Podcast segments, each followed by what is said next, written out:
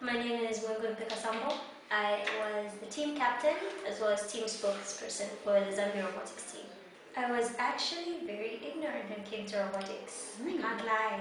I, I didn't pay much mind to it. I was, I've never been a sciencey person. Mm-hmm. I like math, but science, I, I, I choose to do good, but not necessarily choose to excel so much in it. Previously, I had met with Mr. Lungu and I was part of the ZS, the SAT program that they have. So um, on numerous occasions, we I had talked about the various roles I had taken in high school and that kind of stuff. And he opted that when they were making the team, set me up as team captain instead because I am one person who likes to be very organized. I don't like disorganization. So hopefully that organization would be able to seep into the team as well and everything would flow. I communicated from time to time with Stella actually via social media. So you know she'd give me tips, she would keep, like help me prepare prepare the program and you know she'd inquire for me. And she really did say she did trust me. Surprisingly, she really did trust me that I can help pull this off for certain reasons unknown to myself. So I had, you know, I don't like, I, I wouldn't want to let anybody down.